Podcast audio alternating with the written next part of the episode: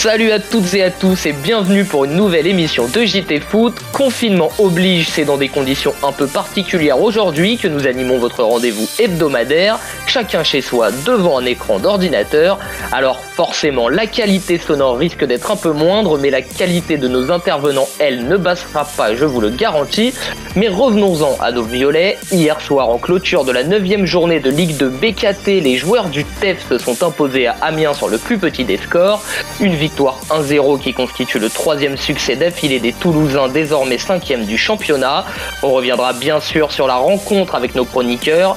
Au programme également, comme d'habitude, quiz et top des meilleures déclarations de la planète foot. Mais avant ça, on commence avec un tour d'actualité du TFC avec Victor Coudreau.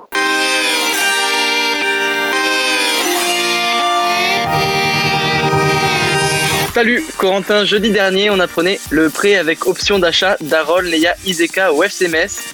Le club lorrain souhaite faire du frère de Michi Batshuayi, celui qui portera son attaque en lieu et place d'Ibrahim Magnan. L'attaquant messin, auteur de 6 buts en 6 matchs de Ligue 1, s'est gravement blessé à l'entraînement. Une belle opportunité pour Leia Izeka qui a joué seulement deux petits bouts de match en Ligue 2 cette saison. Autre transfert, mais cette fois au sein même du club, le président du TEF, Damien Comoli, a été élu nouveau président de la fondation TFC. Cette fondation souhaite accentuer son implication en Occitanie.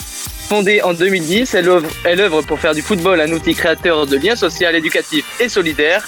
Tous les ans, plus de 60 000 jeunes sont accompagnés à travers une cinquantaine d'actions. Covid oblige, peu d'actu sur le TEF, un chiffre à retenir peut-être Victor.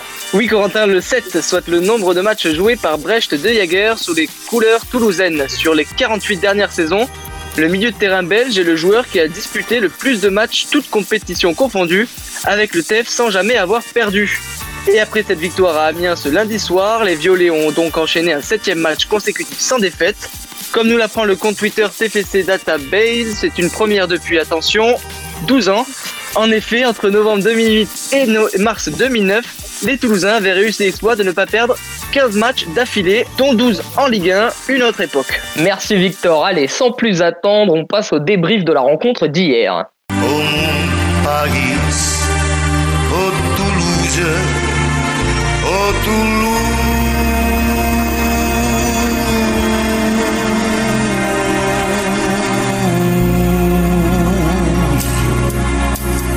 Avec nous en plateau pour en parler, on accueille comme souvent Thomas Morlec, mais également un petit nouveau. On a un pitchoun avec nous. Bonjour Valentin Larquier, comment tu te sens pour cette première? Valentin, salut à tous. Bah écoute, super, euh, super heureux d'être là, même si c'est derrière mon ordinateur. Parfait, nous vous le disions, le TFC s'est imposé hier soir au stade de la Licorne d'Amiens 1-0 pour le compte de la 9 journée de Ligue 2, dans, un, dans une affiche au parfum de Ligue 1 entre deux équipes évoluant dans l'élite la saison passée. Les Violets ont largement dominé la première période sans pour autant marqué. Mais moins de deux minutes après le retour des vestiaires, l'ancien de la maison, l'amiénois Alexis Blin a vu rouge pour un tacle par derrière sur Manu Koné.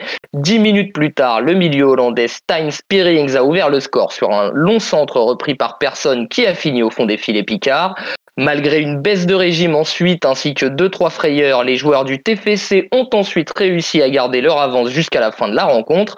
Avec ce troisième succès de rang, ils prennent la cinquième place de Ligue 2 avec 15 points et reviennent à deux unités de la deuxième marche du podium.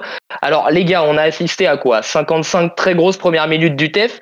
Ça fait longtemps qu'on les avait pas vus aussi dominants. Ouais, clairement. Bonsoir Corentin et bonsoir à tous. Alors euh, très honnêtement, c'est sûrement personnellement la plus, la meilleure période toulousaine que j'ai pu voir depuis deux saisons. Et euh, Valentin, qu'est-ce que t'en penses toi euh? Bah, complètement, complètement d'accord avec Thomas. J'ai moins d'expérience sur les deux dernières saisons que lui, mais c'est vrai qu'on a vu quand même une équipe du TFC avec beaucoup d'envie. Dès la neuvième minute, il me semble que c'est Morera qui a envoyé une belle praline qui a obligé Gertner à briller. Donc c'est vrai que ça partait, ça partait très bien. Il y a eu beaucoup de mouvements. Donc donc euh, ouais, une très très bonne première période de la part du TFC. Qu'est-ce qu'il y avait de positif justement dans cette euh, première période? Bah Justement, en fait, euh, comme face à Rodez, les hommes de Patrice Garand ont voulu exercer un gros pressing sur les adversaires et c'est ce qui a totalement en fait perturbé les Aliénois. Et voilà, on n'avait pas trop l'habitude de voir les, les, violets du coup être si agressifs et honnêtement, ça, ça fait plaisir. Ouais, le Toulousain ont mis le pied sur ballon assez rapidement aussi. Il y a le, le jeune Ami Ladli qui s'est qui s'est distingué, il était très remuant. Euh, franchement, il était partout et ça a glacé derrière les Aminois. Il a, il a, il a concédé pas mal de fautes. Donc, donc ouais, une première mi-temps aussi globalement réussie. Oui, le 3-5-2 de Patrice Garande qui fait de plus en plus ses preuves, là on l'a vu sur, sur cette première période. Mais par contre, ils se sont complètement relâchés, ils ont subi le pressing et la, et la domination d'Amiens sur la fin de rencontre. Comment vous l'expliquez ça? C'est quoi? C'est un manque de confiance? C'est un surplus de confiance ou ils ont juste trop levé le pied en voulant assurer leur avance? Comment ça se fait qu'ils aient été autant dominés sur cette fin de match? Aussi étonnamment ça puisse paraître, euh, en fait, euh, avec l'expulsion justement euh, de Ludovic Blin, en fait les Picards se sont réveillés donc euh, c'est vrai que c'est assez étonnant. Mais ouais, euh, après, euh, bon, Amiens n'a pas non plus pris en fait du coup le jeu à son compte, mais il y avait quand même beaucoup d'essais techniques et d'excès d'engagement. Donc je sais pas ce que tu en penses Valentin, mais pas non plus les TFC n'étaient pas non plus sous l'eau. Non, le TFC n'était pas sous l'eau. je crois que les Toulousains n'ont quand même pas fait un tiers sur les 30 dernières minutes, mais je pense aussi que l'intensité mise par le par Toulouse dès le début du match s'est peut-être payée sur la fin. Patrice Garande a fait ses changements très très tardivement à partir de la 80e minute. Donc euh, donc c'est vrai que peut-être qu'il y avait un peu moins d'énergie. Et puis Amiens n'était qu'à un but malgré tout. Et puis comme tu le dis, le, le rouge ne les a pas endormis comme on, comme on aurait pu penser. Euh, donc ils ont tout donné sur la fin, ce qui peut expliquer aussi le fait que le TEF est plus subi que plutôt dans le match. Ouais, d'accord. Mais tu, tu, le pointes justement. Euh, excuse-moi du coup Quentin, c'est que en fait le problème c'est que vu que le TEF n'a jamais réussi à se mettre à l'abri en mettant le deuxième but, bah finalement voilà, on a toujours eu Amiens qui y croyait. Et euh, d'ailleurs, euh, le TEF a failli se faire surprendre à la toute fin du match, à la 90e minute, avec justement un, gros débordement de l'entrant Papo. Et si vraiment, il passe à quelques millimètres en fait de punir le TEF et euh, justement d'arracher le, point du match nul. mais si, si, si, je comprends bien, il n'y avait pas non plus d'inquiétude particulière et ça reste une rencontre qui a été maîtrisée par les Violets au global. Oui, exactement, On, peut, on peut dire ça. Je pense, partage ton avis, mis à part quelques actions amiénoises, surtout celles que citait Thomas, où effectivement, si l'attaquant amiénois euh, faisait du 46 au lieu du 44, peut-être qu'il aurait réussi à récupérer ce ballon. Mais, euh, mais sinon, dans l'ensemble, c'est vrai que bah, Toulouse a été vraiment très solide défensivement aussi et, a su ne pas trop se faire inquiéter euh, dans les moments chauds. Euh, on le répète, avec cette victoire, le TEF est désormais cinquième. Ils, ils, nous ont fait un peu peur en début de saison, mais là, ça y est, on peut le dire, ils, sont dans la course à la montée. Bah, D'un point de vue comptable, oui, on peut le dire, parce que bah, voilà, forcément, avec ce succès interpicard, euh, les Violets ils pointent maintenant à la cinquième place au classement, donc euh, seulement à deux points de trois. Mais après, est-ce que pour moi, c'est peut-être un peu trop tôt pour le dire, parce que on rappelle aussi, le TEF n'a toujours pas joué les gros, qui sont le Paris FC, Caen ou Niort. Donc c'est encourageant, certes, mais restons prudents. Oui, c'est vrai que c'est assez tôt. Je partage l'avis de Thomas et puis euh, on sent que c'est euh, une embellie qui est quand même qui peut être fragile et qui peut effectivement quand le TFC va jouer contre les plus gros, euh, le top 3, le top 4 du, championnat. ça, ça, peut-être plus compliqué là les, derniers matchs. C'est vrai que ça a été contre des équipes qui sont plus en difficulté. Donc bon, les, résultats sont, bons, mais ils s'expliquent par, l'adversité également. À voir quand l'adversaire va se corser je, suis un peu surpris d'entendre que, que Niort est, un gros, mais c'est vrai qu'ils ont un peu surpris sur ce début de saison. Euh, allez, pour clore ce débrief, on revient comme chaque semaine sur les tops et les flops de la rencontre côté toulousain. Vous allez peut-être euh, être surpris par, euh, par ma saucisse. Alors, vu les dernières performances des Violets, on va dire qu'ils méritent qu'on termine par le positif. Donc, pour commencer, je vais te demander, Thomas, c'est qui ton flop sur cette rencontre? Alors, mon flop sur cette rencontre, c'est Coulouris. Euh, Patrice Garand, il l'a félicité en conférence d'après-match. Il a dit que c'était euh, la meilleure performance qu'il avait vue de Coulouris depuis qu'il était euh, en poste. Personnellement, euh, c'est pas non plus le meilleur Coulouris de l'histoire des Coulouris, comme dirait un, certain Victor Coudreau. Parce que, voilà, plus sérieusement, il faut voilà, qu'il soit plus convaincant. Euh, là, oui, son profil est toujours intéressant, mais personnellement, j'attends vraiment beaucoup plus de lui. Et voilà, ça fait aussi, euh, bon, les hommes euh, mentent pas les chiffres. Ça fait plus d'un an qu'il n'a pas marqué en fait avec le TEF. C'était face à Bordeaux le 5 octobre 2019. Donc là, ça commence à être un peu pesant. Et c'est triste à le dire pour lui, parce qu'il n'est pas toujours titulaire. Mais voilà, moi, j'attends maintenant, c'est surtout de voir Adli associé à Antis samedi. Et toi, Valentin, c'est qui ton flop sur cette rencontre? De même, Coulouris. Je pensais pas que Thomas allait le citer parce que c'est un joueur qu'il apprécie euh, plutôt bien, mais, moi, je partage son avis et, je pense que, que sur la prochaine rencontre contre Valenciennes, euh, Coulouris va céder sa place à Antis qui revient de suspension et qui sera associé à Ali. Et ton top du coup, Valentin? Pour mon top, euh, je citerai le, petit jeune Rouault qui euh, c'est un, top euh, sur la continuité, je dirais. ça fait trois matchs qu'il est en train de s'installer en défense, dans la défense à trois que Garand met en place et, je trouve qu'il confirme. Hier encore, c'était propre. il a une bonne qualité de relance aussi, ce qui permet de se projeter. Donc ouais, pour moi le top du match d'hier, c'est Rouault. Ouais, on se demande s'il va pas réussir à déloger euh, Bafodé Diakité, ce qui semble euh, pourtant Ouais. un peu improbable au départ. Complètement, ouais, c'est, Ouais. ça peut. Bon, là, il va, bientôt, il va bientôt revenir, mais oui, c'est sûr que c'est. Je, ouais, je suis assez d'accord. euh, Moi aussi, Rose, je trouve qu'il a été très, très en jambes euh, hier soir. Euh, après, bon, Spearings aussi aurait pu être euh, personnellement euh, mis en avant, mais moi, j'ai plutôt choisi Amin Adli parce que voilà, le, gamin, c'est un pitchoun, il a 20 ans. Et bah, hier, en fait, par ses décrochages et même, il était omniprésent. Et donc, il- vraiment, il a posé des problèmes à la défense picarde. Et donc, voilà, c'est de bonne cœur pour la suite. Ça fait plaisir euh, de voir deux pitchouns euh, dans les tops. Euh, pour rester dans la course à la Ligue 1, il reste encore un match au TFC avant la trêve internationale et les Violets recevront Valenciennes samedi prochain à 19h, des Valenciennois qui sont actuellement en plein ventre mou du championnat, 14e avec 11 points. Mais assez parlé du foot professionnel avec ce nouveau confinement depuis le, le 29 octobre. Les ligues de football ont annoncé l'arrêt des championnats amateurs, une situation qui va durer au minimum jusqu'au 1er décembre, Raphaël Basile. Oui, tous les clubs à partir du niveau de National 2 jusqu'au district sont priés de rester chez eux. Les Coupes de France masculines et féminines sont elles aussi suspendues pour un mois. Toutes les rencontres seront reportées en fonction de la situation sanitaire, explique la fédération. Une situation plus que compliquée pour le président du Balma Sporting Club, Robert Co. Euh, Nous, en tout cas, ce qui nous met dans l'embarras, c'est que, euh, a priori, le, championnat devrait reprendre début, décembre et euh, on ne peut pas s'entraîner. Donc, si le premier match est le 5 décembre, franchement, on nous met dans des conditions pas idéales pour, pour pouvoir reprendre le championnat. Nous, ce qu'on souhaiterait, c'est qu'on puisse s'entraîner. Euh, bien sûr, les matchs ont été remis, donc ça, on va le respecter, mais qu'on puisse s'entraîner au moins et afin de créer une cohésion et puis que les joueurs puissent s'entraîner correctement. Les clubs de N2 et N3 aux portes du niveau professionnel s'organisent en Occitanie afin de permettre à leurs licenciés de revenir s'entraîner en vue des prochaines échéances. On vient de lancer une pétition auprès de tous les clubs de National 2 et National 3 afin que chacun puisse faire une action auprès de sa ligue et de son président pour que ça remonte jusqu'à la fédération. Nous avons des, joueurs sous contrat fédéraux et donc euh, c'est comme si c'était des professionnels et on ne voit pas pourquoi on arrête leur activité comme ça du jour au lendemain. Autre son de cloche euh, au sud de Toulouse, le club de Rangueil devait disputer un sixième tour de Coupe de France dimanche dernier, un report qui était une bonne décision selon le président du club, Clément Braou. Un stade euh, sans quasiment aucun public, euh, avec des adversaires, des, adversaires, des arbitres, euh, sans vestiaire, euh, franchement, euh, pas de buvette pour recevoir un match de sixième tour de Coupe de France. Sincèrement, je préfère, je préfère le jouer plus tard dans des conditions plus acceptables et, et qu'on prenne tous du plaisir à, à- à faire une petite fête autour de, autour de ce match-là plutôt plutôt que de le faire euh, que de, de le faire à l'arrache dans des conditions catastrophiques là euh, actuellement. Avec ce nouveau confinement, les petits clubs pourraient se retrouver en très grande difficulté financière, comme lors du premier confinement, mais pour lui, cet aspect est à mettre au second plan.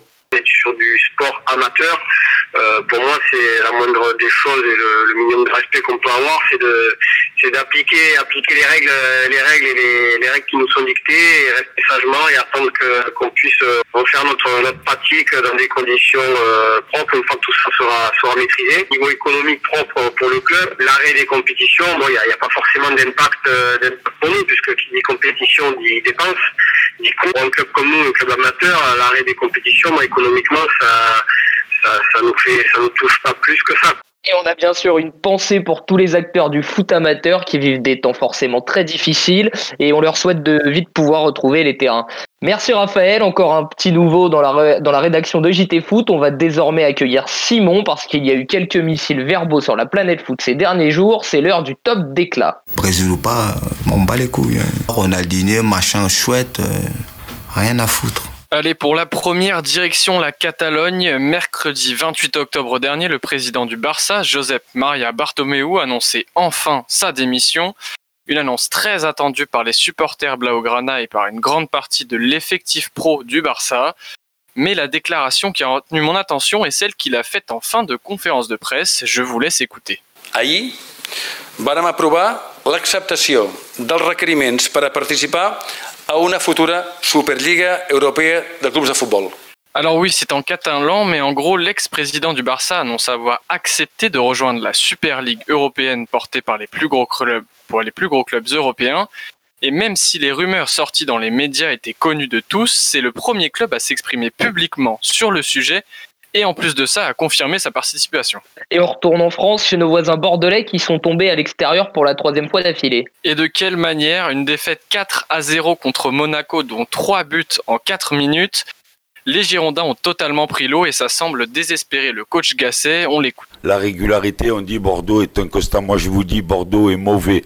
Bordeaux est mauvais. Point, point barre. Et il n'y a pas, et a pas de, de cœur. Manque de ça. On souhaite évidemment beaucoup de courage à nos amis bordelais de l'EJT pour qui la lutte pour le maintien va être très très longue. Et pour finir, un peu de TFC évidemment. Après la victoire dont on a déjà longuement parlé, Patrice Garande semblait plutôt heureux de la prestation de ses hommes et surtout de l'état d'esprit qu'ils affichent depuis le début de saison. Voilà, je dirais qu'on a fait euh, la mi-temps que j'attendais. J'aurais souhaité, j'aurais préféré qu'on fasse tout le match comme ça. Mais bon, après, il faut pas faire la fine bouche. Je trouve que j'ai un groupe qui est, qui est, qui est assez fantastique euh, depuis le début de saison, avec tout ce qu'ils ont subi, avec tout. C'est, pas, pas facile à faire. Mais voilà, on s'inscrit dans une certaine régularité. Alors Ligue 1 ou Ligue 2 l'année prochaine, je n'ai pas la réponse, mais en tout cas, on savoure les succès du TFC après une année dernière, disons, compliquée. C'est vrai que ça doit pas faire de mal aux supporters d'enfin pouvoir un peu souffler cette saison. En tout cas, nous, à UJT Foot, ça nous redonne le moral de les voir enfin en forme. Et justement, ça nous rend tellement optimistes qu'Axel nous a préparé un quiz sur les montées en Ligue 1.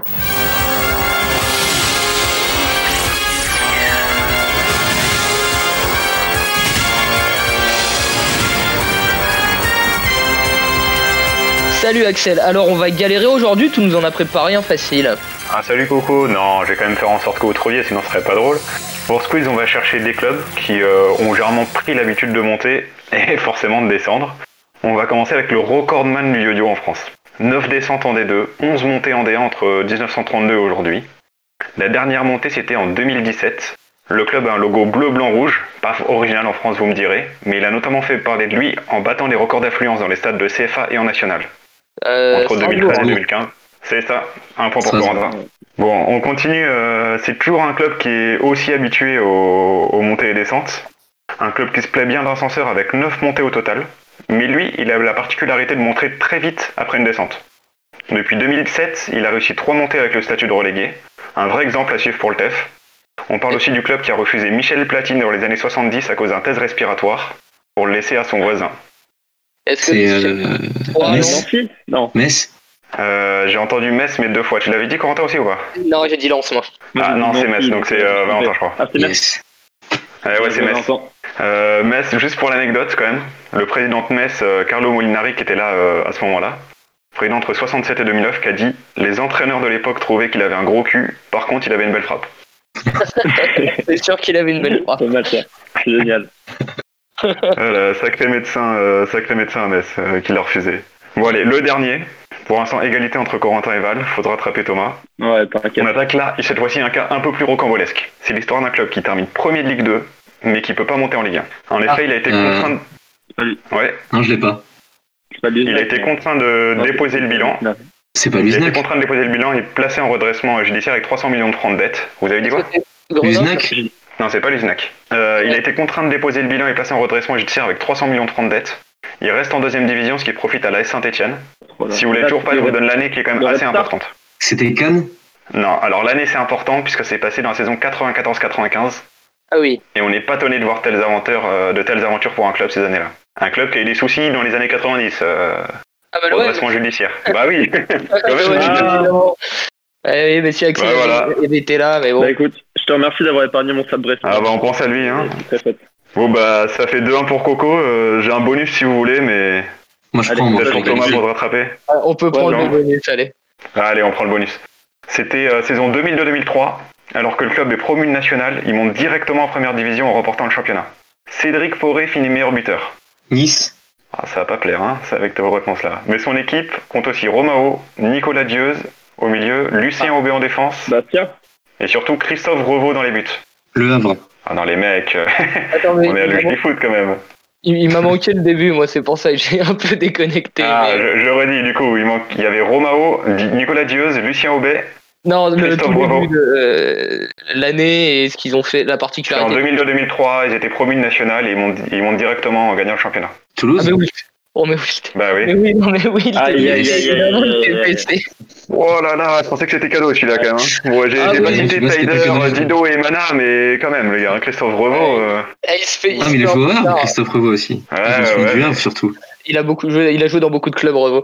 Euh, Bon bah on s'excuse auprès de nos auditeurs pour, euh, pour ce quiz là. On est désolé. J'avais 5 ans. J'avais On 5 ans. mettra ça sur le compte de l'heure tardive. Justement, on va se dire qu'il est temps de clore cette émission de JT Foot. On n'a encore pas vu le temps passer. Merci à tous nos chroniqueurs. Merci une fois de plus à Adrien à la technique. On se retrouve la semaine prochaine pour une nouvelle émission. En attendant, prenez soin de vous en cette période de confinement et puisse le TEF continuer à vous redonner du baume au cœur. Salut à tous.